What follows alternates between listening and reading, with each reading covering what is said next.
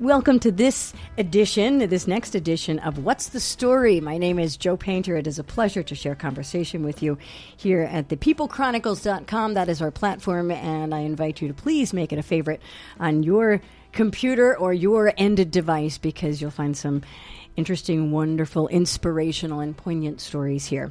Today, I thought we would explore a little bit, we couldn't avoid it um, Ferguson. It's all over the news. So I reached out to two gentlemen uh, in this community, two gentlemen of distinction who graciously accepted the offer to come in and, and share a discussion of what's going on in the city of Reading.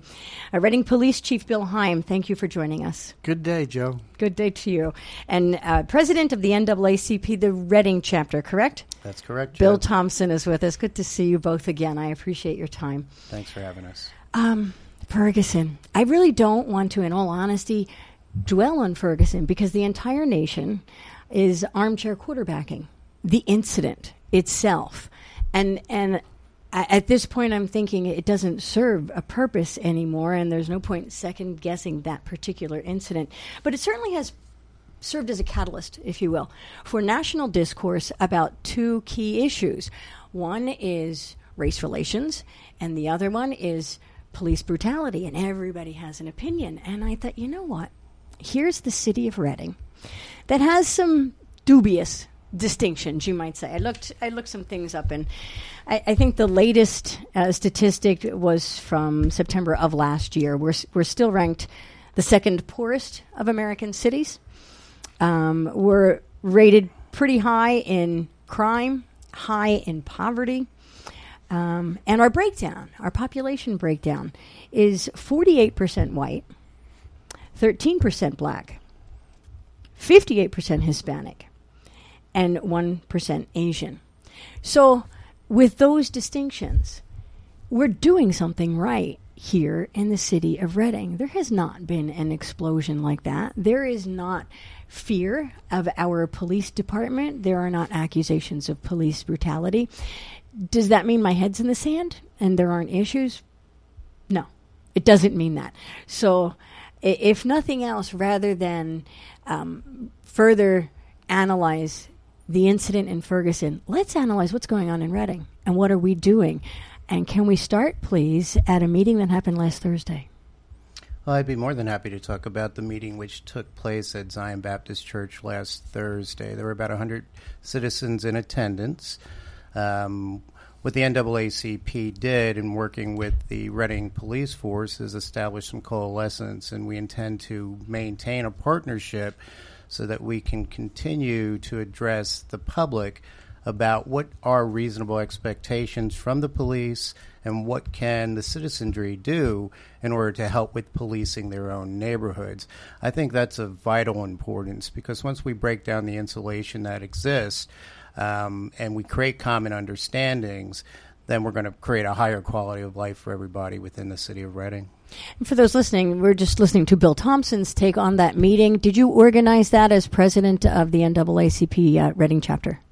Myself and our Vice President Robert Jefferson met with mm-hmm. Police Chief Himes, and we decided that it was time to do this several weeks before the incident in Ferguson took place. Thank you for that distinction. I thought perhaps it was uh, reactionary to the incident. So th- that's one thing happen in Reading, happening here in Reading, and that is um, proactive initiatives. Is that fair to say? Bill Heim, you're the police chief, and uh, that's that's a big job. It's it's a big job to keep the peace and keep the dialogue open. Is that the attempt there? Well, you know, first I think this is a really great community, and despite the dubious distinct, distinctions that you mentioned, I think also Reading is a it's a city of hope, mm. and it's a city of people who are trying really hard to get more positive distinctions for yes. the city. So I think the police department represents that too. I, I, don't think we have any issues with, let me call it institutional racism, mm-hmm. where there's a constant undercurrent of, um, you know, schism between police and the minority community. So I, I think that uh, you know the neighborhood meetings that we have on a pretty regularly basis, um, the proactive interactions that we've had with organizations such as the NAACP and Hispanic Center, I think has have kind of prevented us from having any of the major issues that we've seen in, in other cities. But you know, then again, we haven't had an an incident that triggered any kind of really adverse reactions, and, and hopefully we won't. When you say that, I guess you're acknowledging that human nature, anytime, any town, USA, an incident can happen. Yes, I, I, I think so, and and I don't think truly um, we've been tested. That's probably a really fair statement, and and we thank God for that. yes. And I have to believe it's not all luck. I have to believe, and correct me if I'm wrong, that some of the reason we haven't been tested is because of the two things both of you talked about the ongoing meetings, the open dialogue, the willingness um, for an organization like the NAACP to work with the police and the willingness for the police department to work in communities. Do you think that's helped? Well, a- absolutely. I mean, we have to maintain ongoing public dialogue about the issues that are so prevalent. And we're talking about matters related to human nature. Yes. As we discussed prior to uh, the taping here, um, you know, human nature is such where hostility begets hostility. So if we recognize the commonalities that exist between the citizenry and the police, the police are just people too. And they're put in a situation where you know, although they're walking into matters that are already heated, you know, people mm-hmm. are feeling a sense of duress. You know, they're they're put in a position where they're going to intervene, hopefully nullify tensions. But the reality is, sometimes those hostilities get the best of things and matters escalate. Now, much to the credit of Police Chief Himes and his constant focus on procedural justice, I believe that many of his officers recognize the importance to treat people with a common dignity and a modicum of uh, civility, and that helps to diffuse matters rather quickly rather than seeing them escalate. Procedural justice. You talk about that, uh, Bill. Chief Heim, how do you identify or, or um, define procedural justice? What, what procedures are followed? It's probably a uh, something that's been around for a long, long time. But it, as you know, people come up with these ideas and then they they put a label on them. And Yeah. procedural justice is something that in the last few years has started to sweep the nation in return in terms of uh, the way police treat people.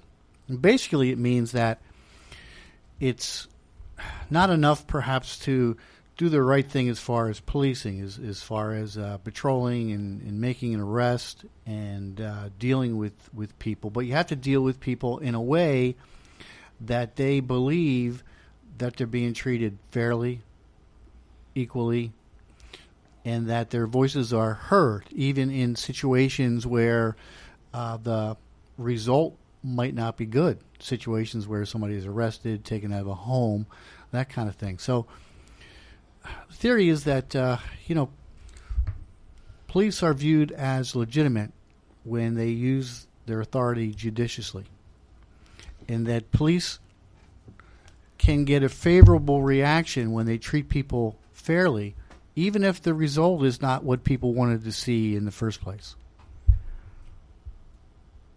Can we get to that's that's that's a good practice. Can we get to um, maybe a specific, and I don't mean a name or a place or a date. Um, there's lots of information going out around there, and I guess that there's images. Pictures say a thousand words, and there are images of a police force armed to the hilt, and and they're armed with. Um, you know, assault rifles and, and the, the tanks and the anti mine things. And it's my understanding that um, the the government, the federal government, is is taking supplies essentially from the wars in Iraq and Afghanistan, and, and these are extras, and dispersing them to local police departments. And there's one police department, I believe it was in Seattle, where uh, the director of that police department said uh, his biggest regret was that he accepted those items because then he used them in, in an environmental protest. And it just all went bad. So, does that kind of show of force affect procedural justice? Oh. Tilt the image and, and the perception and the comfort level of both police and citizens? That's a really great question. And I, I think it does. I think police need some of that equipment to keep everybody safe. And, and, and I don't think it'd be good for the federal government not to make use of that equipment uh, domestically. But I do think it has to be used appropriately. And, and, you know, most of us don't have a need for that very often at all. Thank goodness. Thank goodness. so you know the equipment has to be maintained, but it pretty much lays fallow. So I, I think sometimes the uh, the inclination is let's take it out into the community as kind of a, a training exercise. But like you say, when you take it out to uh, a protest, uh, some a peaceful gathering,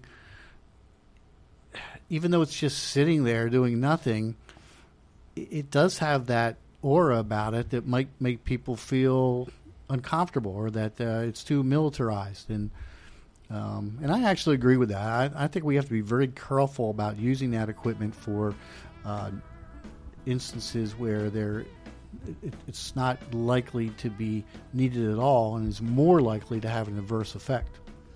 You're listening to What's the Story? My name is Joe Painter, and we'll be back uh, with more on the issues of racism, police brutality, and how it is handled so um, well in the city of Reading, an example for other cities like the city of Reading across the nation.